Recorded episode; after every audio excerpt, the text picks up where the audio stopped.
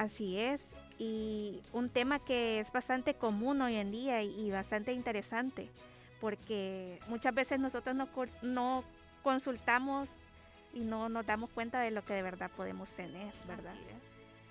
Así, que para entrar ya de lleno al tema, ¿qué le parece si nos comienza como explicando un poco sobre qué es el trastorno del sueño? Ok, eh, bueno, pues fíjate que quizás antes de hablar en sí de lo que es el trastorno, tenemos que conocer más o menos lo que es el sueño en sí, o sea, cuál es el sueño normal.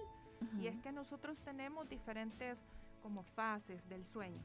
En eso se clasifican las fases, este, las fases del sueño no REM, que son cuatro fases, ¿verdad? Y están relacionadas a los movimientos de los ojos. Y por última está la fase del sueño, que es la quinta, que es la, la fase del sueño REM, ¿verdad? Entonces dentro de estas es como que esto es un ciclo, ¿sí? Entonces son cinco fases. La fase 1 que es cuando ya estamos un poco somnolientos. La fase 2 que ya hay un sueño ligero. La fase 3 que es como una fase de transición del sueño ligero al sueño profundo. La fase 4 que ya es el sueño profundo en sí. Y la fase 5 que es el sueño paradójico, ¿verdad? Entonces los trastornos del sueño están asociados a estas diferentes etapas. Entonces, como por ejemplo tenemos este trastornos del sueño asociados en la fase 1, vea que es cuando nos vamos quedando dormidos y así pues eh, diferentes trastornos que se van asociando a las diferentes etapas que se dan, ¿verdad? Entonces, este ciclo que nosotros tenemos, que es este ciclo del sueño con estas cinco fases, en un periodo de siete horas, pues el ciclo vuelve a repetirse quizás unas cinco veces, cuatro a cinco veces. ¿Verdad? Entonces cada etapa tiene como 25 o 30 minutos. Luego pues pasa y vuelve a repetirse nuevamente. Entonces los trastornos del sueño en sí son esos trastornos, ¿verdad? En los cuales, aparte de que afectan eh, lo del sueño, pues ya también nos dan síntomas que nos afectan durante todo el día, ¿verdad? Entonces son alteraciones del sueño, ya sea falta de sueño, ya sea sueño excesivo, o algunos problemas relacionados en sí al sueño, ¿verdad?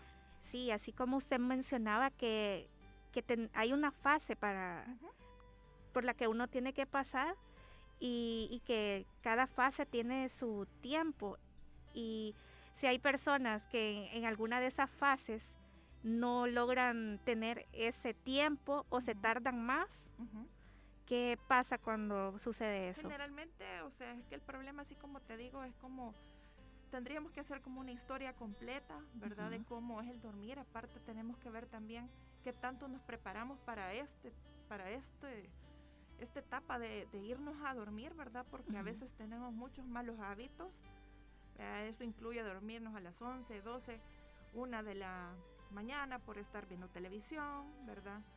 Por eh, o estar haciendo jugando en la computadora o chateando o viendo videos que ahora se ha vuelto tan común los TikTok también entonces viendo eso verdad son muchas cosas que pueden y esos son malos hábitos verdad y también tenemos pues las personas que que trabajan por ejemplo en forma nocturna verdad ya sea los médicos por ejemplo vea las personas que tienen que hacer turnos verdad entonces, este, pues eso también tiene mucho que ver, la alimentación tiene mucho que ver, o sea, son diferentes cosas, entonces hay que hacer como una historia completa para lograr identificar qué es lo que está sucediendo y hacer un diagnóstico como debe de ser de acuerdo a la etapa que esté afectada.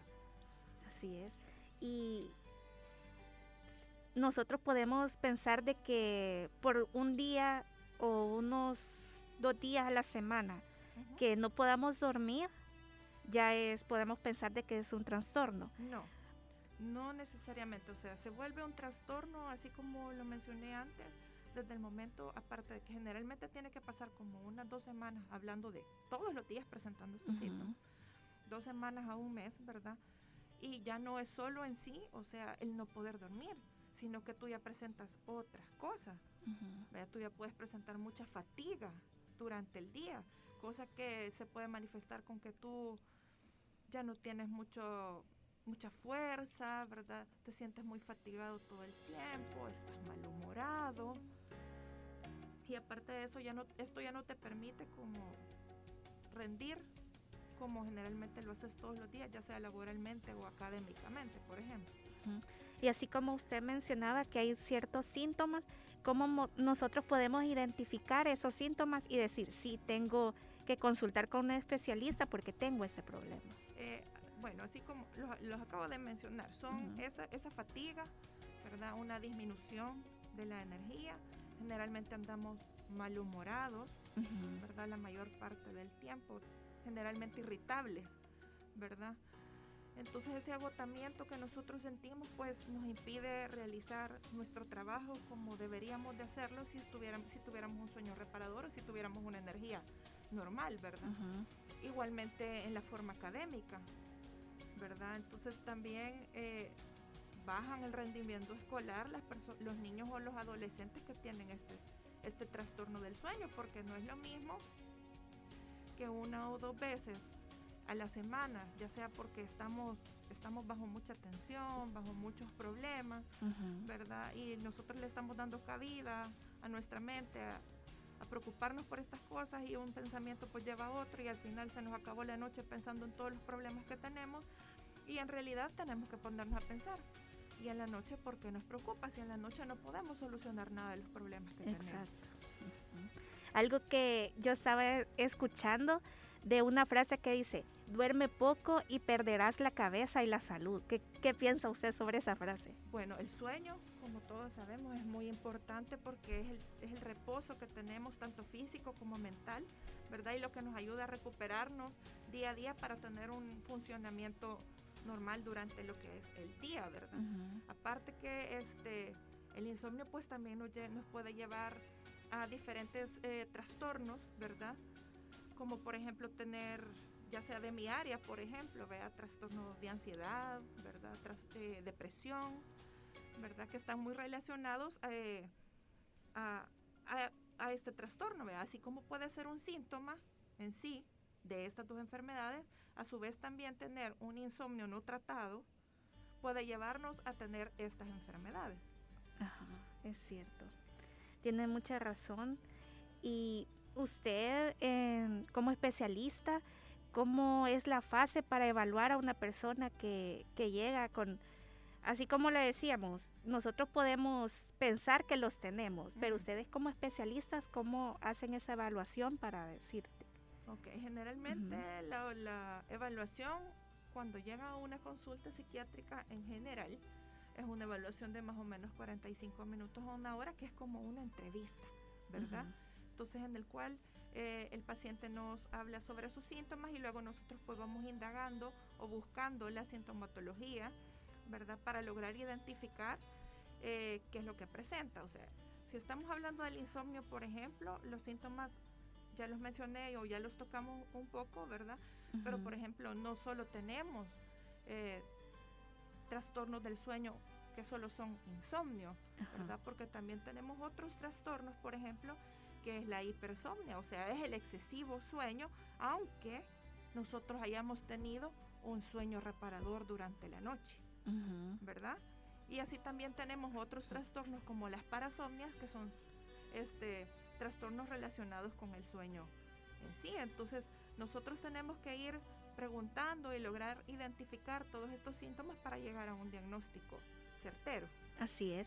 Y también he escuchado bastante que hay personas que se acuestan así bien cansados y que piensan que al solo llegar a la cama se van a dormir, pero cuando es solo llegar a la cama y inmediatamente se les va el sueño o les cuesta conciliar el sueño.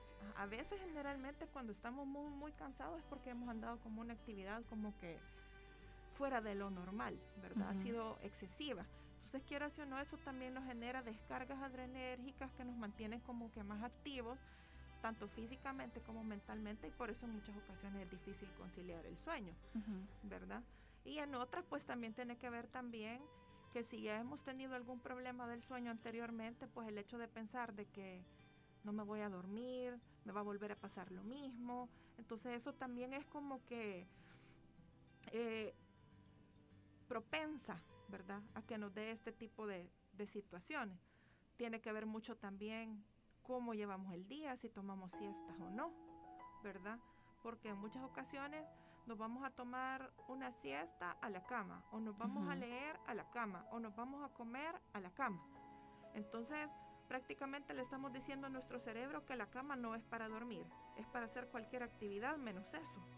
Entonces nosotros llegamos a la cama y pues el cerebro no identifica que la cama eh, es para que nosotros nos vayamos a dormir. Eso es importante y estas son de las cosas que también tenemos que irnos educando. Qué interesante conocer sobre todo esto porque hoy en día nosotros como que estamos teniendo más este problema y que muchas veces nos pasa eso y decimos, ya nos va a dar sueño, ya nos vamos a dormir, pero estamos dando vueltas y vueltas en la cama y, no podemos dormir. A mí me pasa que a veces yo me voy a acostar bien cansada, pero estoy dando vueltas y vueltas, veo la hora y, no... y eso generalmente, el no dormir nos da más ansiedad, ¿verdad? Y la ansiedad pues nos puede dar aún más eh, o exacerbar más este, este, trastorno, ¿verdad? O, sea, o el no poder conciliar el sueño. Exacto. Me escribe una de las radioescucha y dice, yo cuando he tenido un día muy cansado, pienso que al acostarme voy a dormir y descansar rápido. Y es todo lo contrario, no puedo dormir del cansancio. O sea, es por lo mismo que estamos hablando que si ha habido un día muy activo, ¿verdad? entonces todavía tenemos como que mucha adrenalina en el cuerpo, ¿verdad? Sí. Entonces es más difícil en ese, caso. Entonces por eso ya más adelante vamos a hablar un poquito de qué, podemos hacer ante esta, ante esta situación. Así es. Como la doctora que es la especialista nos lo comentaba, nosotros tenemos que, si tenemos, nosotros creemos que tenemos estos síntomas tenemos que consultar, no tenemos que nosotros decir, tenemos esto asegurándolo y sin antes consultar con un especialista. Así, que seguiremos más adelante con esa interesante entrevista con la doctora Carla Díaz, psiquiatra, hablándonos sobre el trastorno del sueño. Escúchanos en línea y comparte con nosotros. Descarga nuestra app. Búscanos como Asder, disponible para iOS y Android.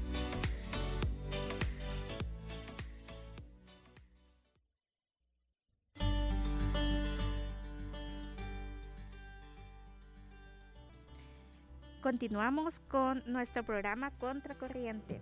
Estamos en cabinas con la doctora Carla Díaz, psiquiatra, que nos trae el tema de trastornos del sueño.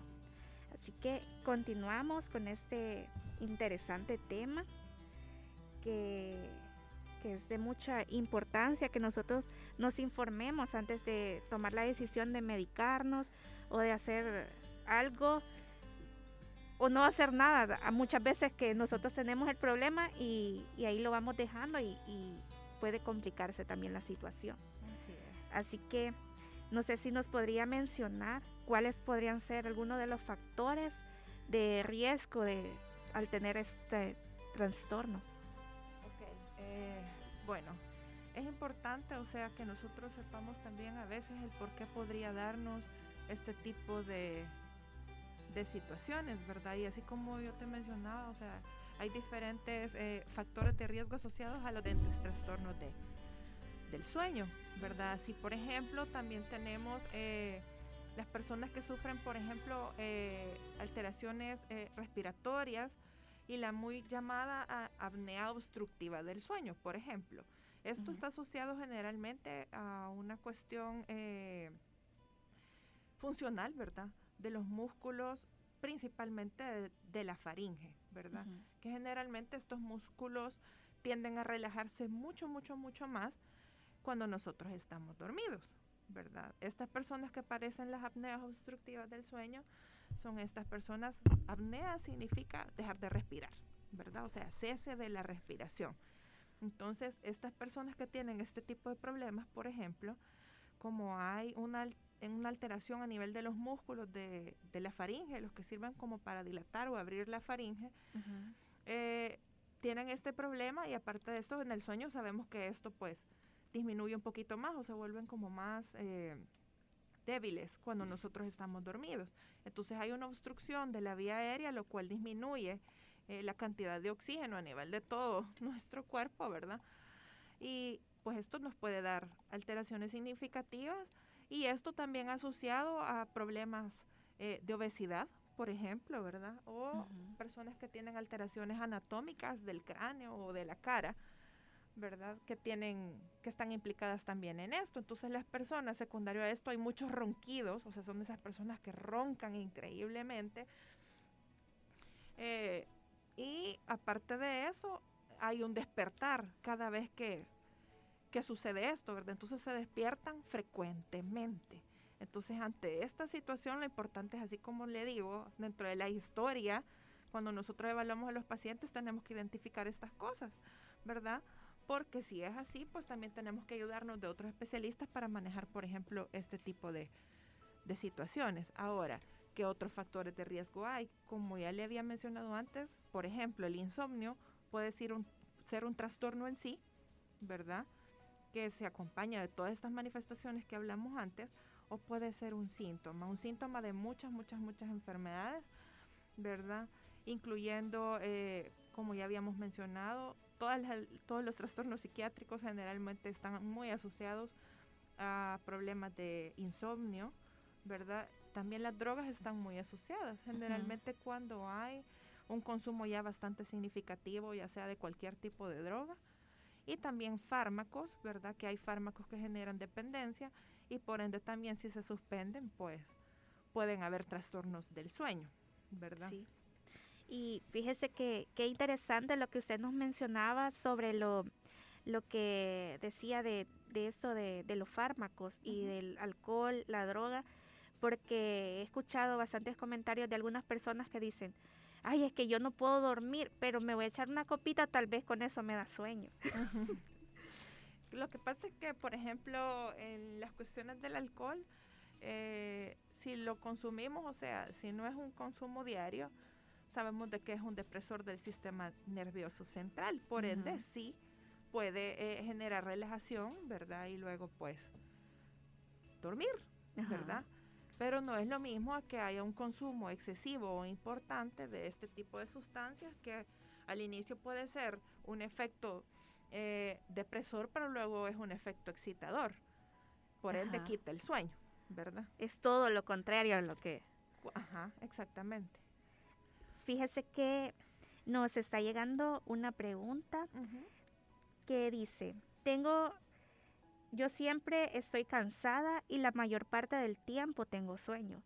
Tengo días repentinos donde solo quisiera dormir y dormir y no hacer nada pero por las noches son las 2, 3 de la mañana y, y apenas a esa hora le, da un poco de sueño. Cabe mencionar que los fines de semana trabaja de 10 de la noche a 5 de la mañana, pero son tres noches, dice, donde le afecta bastante su rutina semanal para tener sueño. Sí, eh, tendríamos que hacer una evaluación completa, o sea, lograr eh, identificar en sí cómo son las situaciones, porque como ya les mencioné, o sea, si nosotros tenemos un problema del sueño, llámese insomnio en este caso, ¿verdad?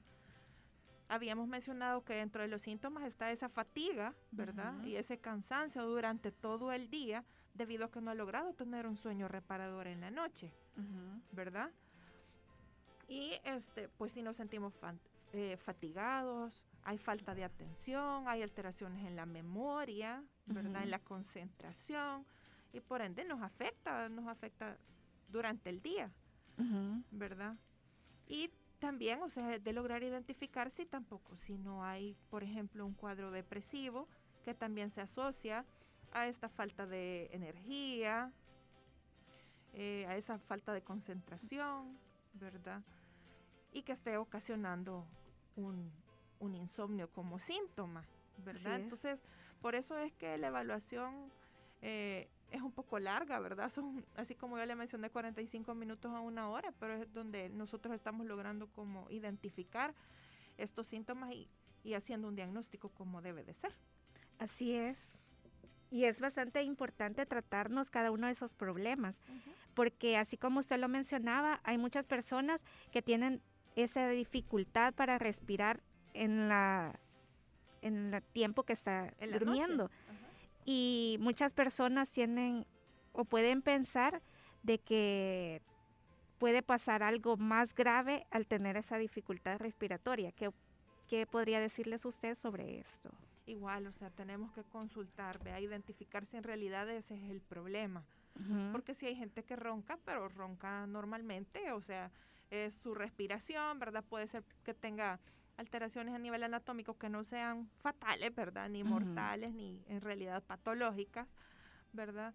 Pero eh, sí es importante, por ejemplo, identificar si hace esas, esas, pausas largas de no respirar, en los cuales si nosotros, por ejemplo, le tomamos, le ponemos un oxímetro de pulso, que es lo que ocupamos para medir la oxigenación por cada latido, el que se pone, el, aparatito que se pone en el dedito, que lo hemos estado utilizando en la pandemia, pues bastante, ¿verdad? Y si nosotros vemos que baja esta saturación, eso es algo que definitivamente tenemos que, que tratar, ¿verdad? Así como les mencioné con, con otros especialistas también, ¿verdad? Así es. He escuchado bastantes personas de que dicen que al escuchar o a su pareja o algún familiar cuando están durmiendo y así que están roncando, que escuchan como que ya se van a ahogar, que sienten que hay un momento que dejan hasta de roncar y, como que ya la persona se va a ahogar. Tendrá bastante que ver en eso. Podría ser, pero es algo que tendríamos que, ir evaluando, ¿verdad? Porque incluso tiene que ver la posición en la que dormimos en estas personas. Una persona que duerme boca arriba, por decirlo así, y que tiene ya estos problemas de que los músculos de la faringe se relajan mucho más, ¿verdad? Y es obeso o obesa, por ejemplo, y duerme boca arriba, o sea, eso aumenta más a que, a que se dé esto, ¿verdad? En estas personas que sí lo tienen, ¿sí? Y se ha fijado, por ejemplo, que están roncando, pero los mueven, ¿verdad? Cambian de posición, se ponen de lado y se acabó el problema. Pero también tiene mucho que ver en la posición en que todos los músculos se acondicionaron y he visto que siguiera esto del ronquido, por ejemplo, ¿verdad? Y hay personas que así como estas personas que están roncando probablemente están en un sueño profundo. Y la persona que está durmiendo con, con esta persona tiene un sueño muy ligero, que pueden despertarse muy, o sea, muy rápidamente por cualquier ruidito. Sí, eso sí, a veces a mí me pasa que me duermo súper cansada y que siento que he caído en un sueño bien profundo, pero medio ruido y ya, me despierto. Y de donde me cuesta a veces también volverme a dormir y sé que a muchas personas también que nos están escuchando les está pasando esto. Ajá, y esto depende también en qué fase del sueño nos despertamos. Por eso era importante que supiéramos lo de las cinco fases generalmente, porque llámese por ejemplo, si nosotros estamos en la fase 5, que es cuando tenemos los movimientos oculares como que muy rápido y es cuando el cerebro tiene la actividad como que si nosotros estuviéramos despiertos. Y estamos soñando, por ejemplo, si nosotros nos despertamos en esta fase, el sueño lo vamos a recordar completamente, a que si estuviéramos en otra fase del sueño, y que si nos despertamos no nos vamos a acordar de nada, incluso nos podemos despertar así un poco confundidos, ¿verdad? ¿Qué pasó? ¿Qué, qué, qué, qué estaba pasando? Pero el rato ya no se acuerda de lo que estaba soñando, ¿verdad?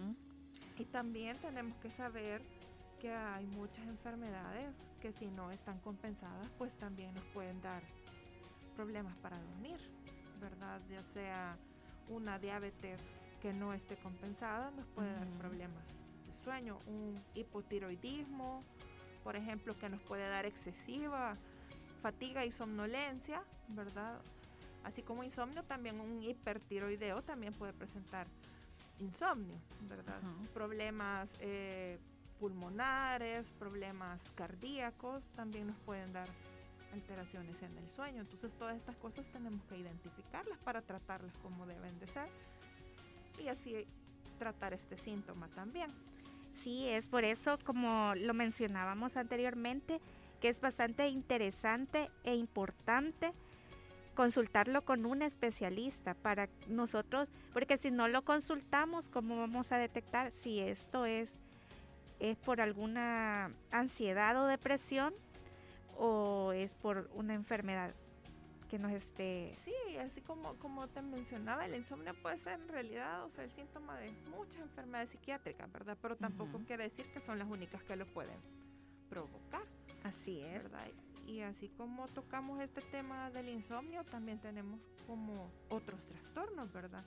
Está, por ejemplo, las hipersomnias que están asociadas a la narcolepsia, que son estas personas que se quedan dormidas en cualquier, en cualquier lugar.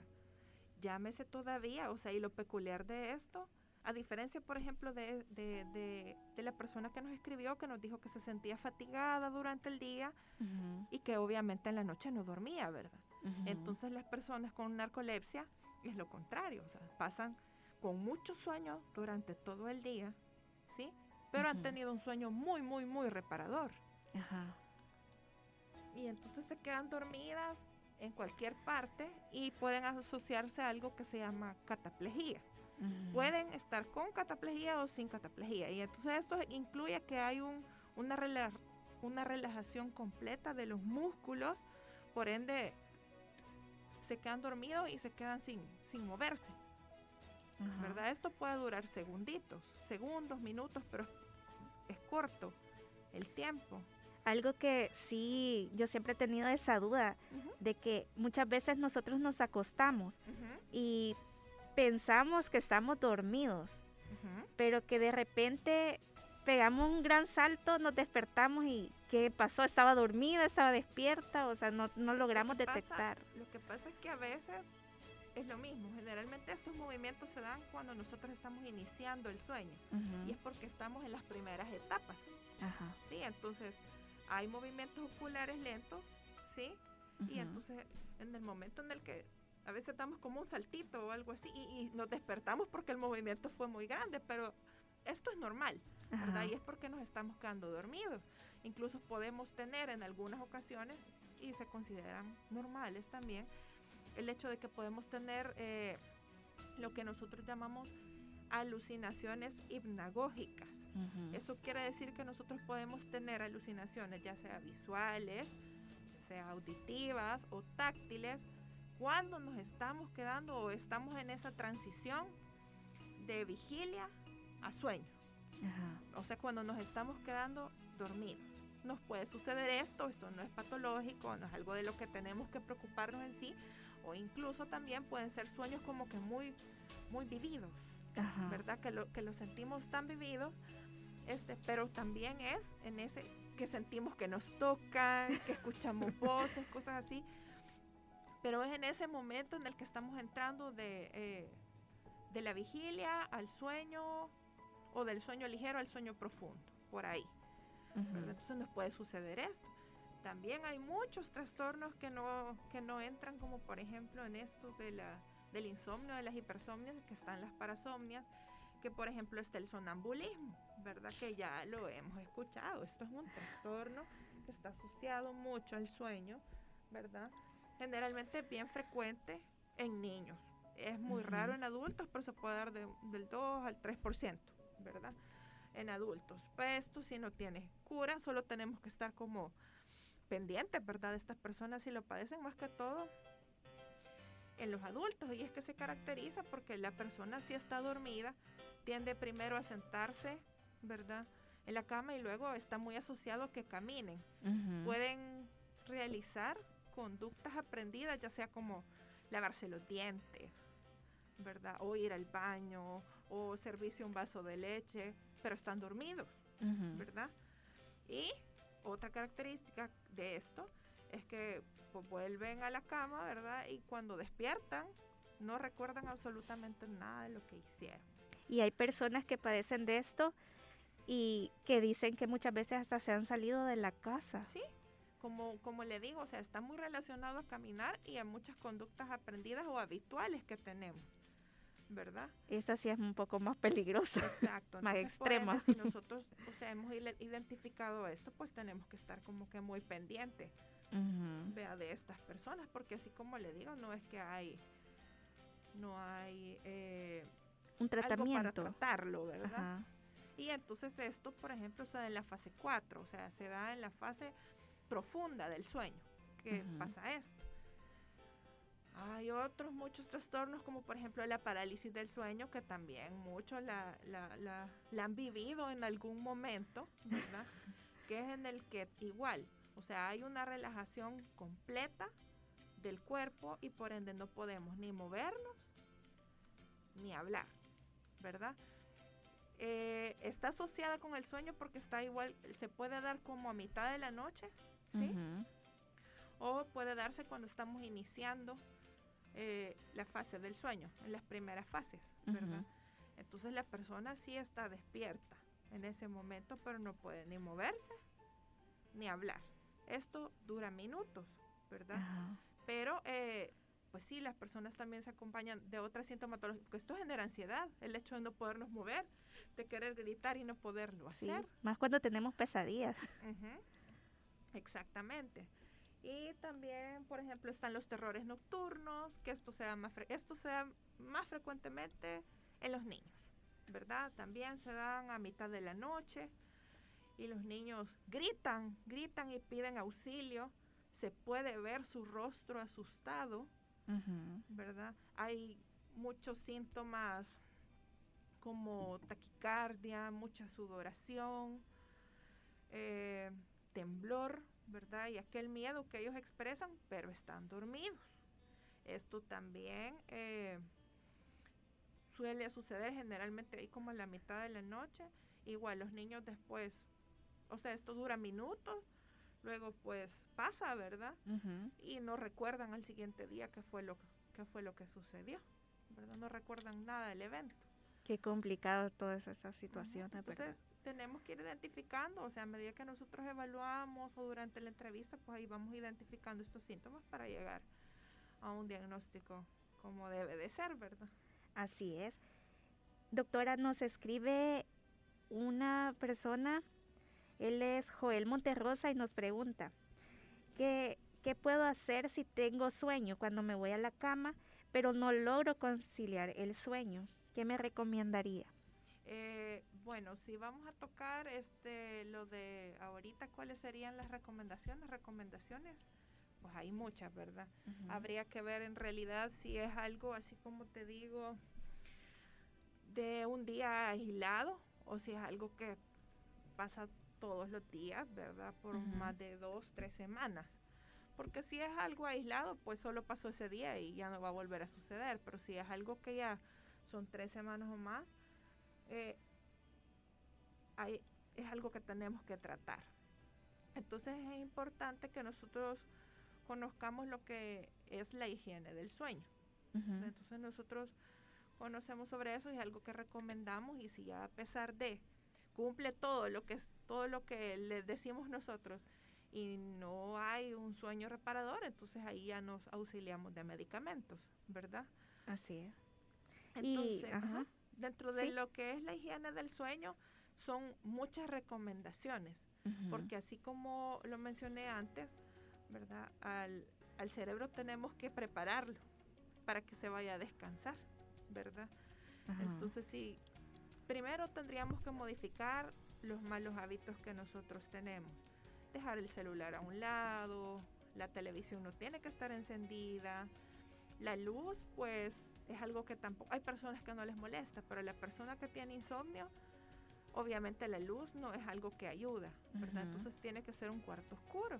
Y así como lo mencionábamos, si estamos acostumbrados a tomar siestas, las siestas no tienen que ser aparte de que si le vamos a hacer en el día, tiene que ser de 20 a 30 minutos y no más, ¿verdad? Y segundo, no tiene que ser en la cama, no tiene que ser en el cuarto. Puede ser en el sillón, puede ser en, una hamaca, ¿verdad? En una silla cómoda y hacer la siesta, pero no en la cama. Eso es porque nosotros estamos eh, como educando a nuestro cerebro a que es una siesta nada más y no es el, el dormir y el descanso que necesitamos para el día, ¿verdad? Sino que solo es una siesta, ¿verdad? Eh, aparte de eso, se recomiendan otras cosas como lo de la alimentación. La alimentación está muy, muy, muy asociada porque cuando nosotros comemos la digestión de lo que nosotros comemos es de más o menos una o dos horas.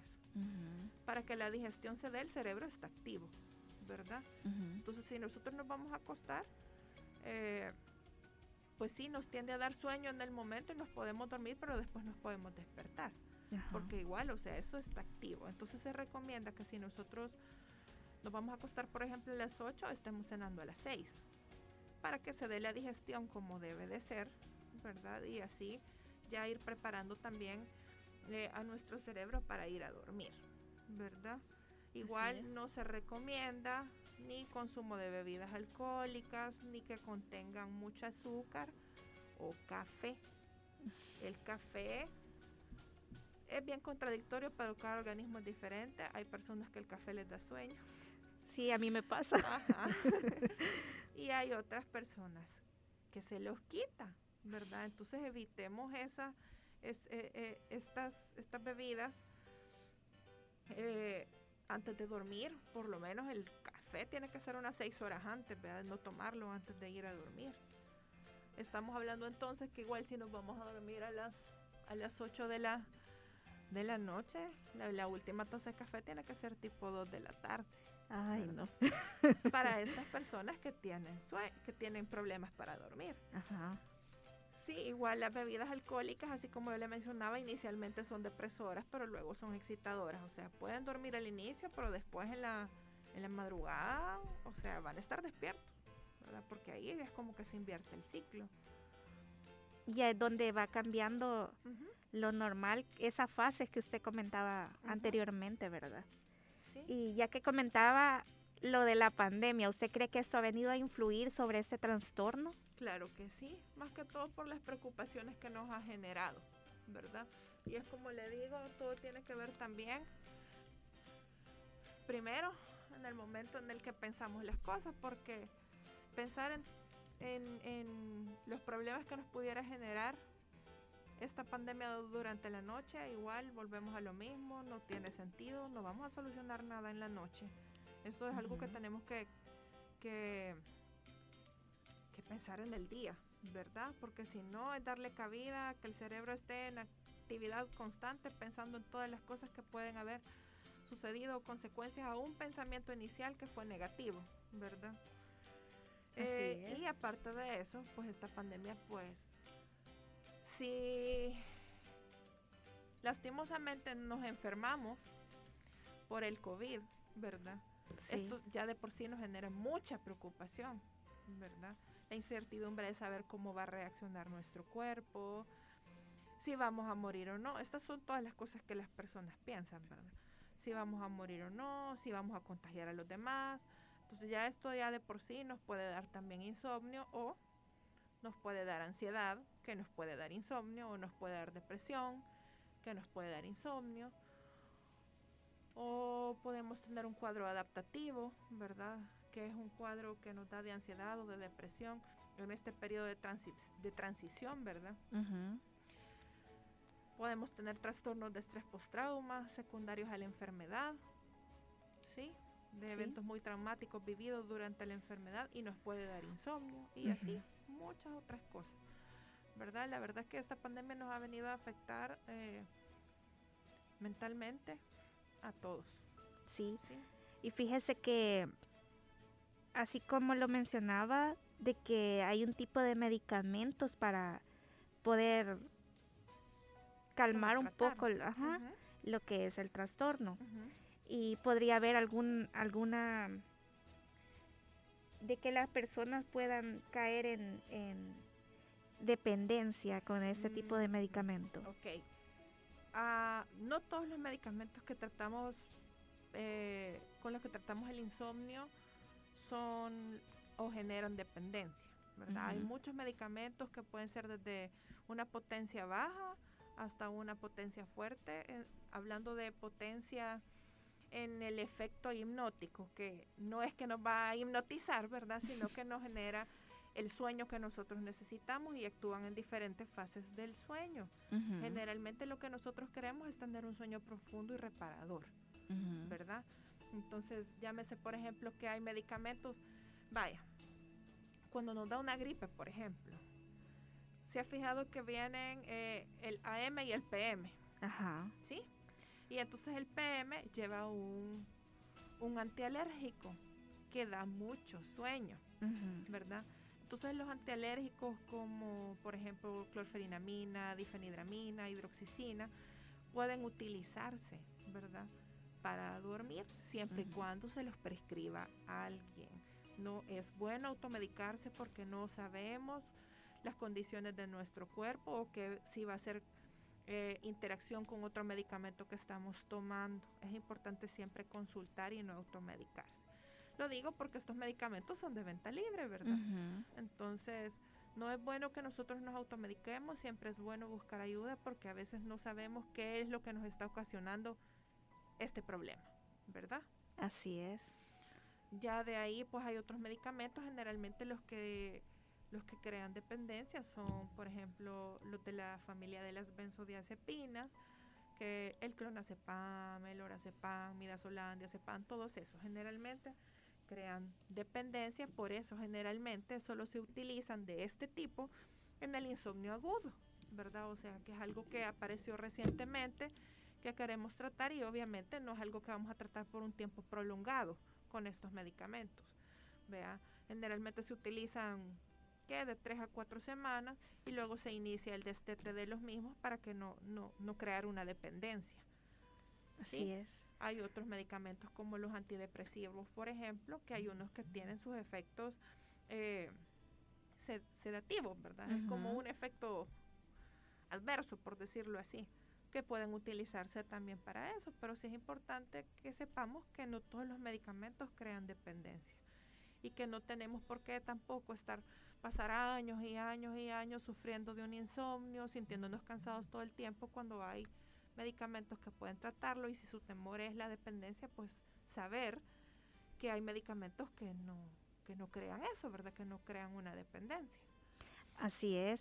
Por eso es la importancia de que cuando nosotros creamos de que podemos tener ese trastorno, poder consultarlo con un especialista, así como lo decía nuestra doctora y es lo importante de, no automedicarse porque podemos cometer un error o intoxicarnos con ese medicamento o poder llegar a cosas más graves. Así que estén pendientes porque vamos a continuar ya casi para finalizar esta entrevista. Queremos ser parte de tu día, por eso programamos la música ideal. Radio Aster Contigo en todas partes.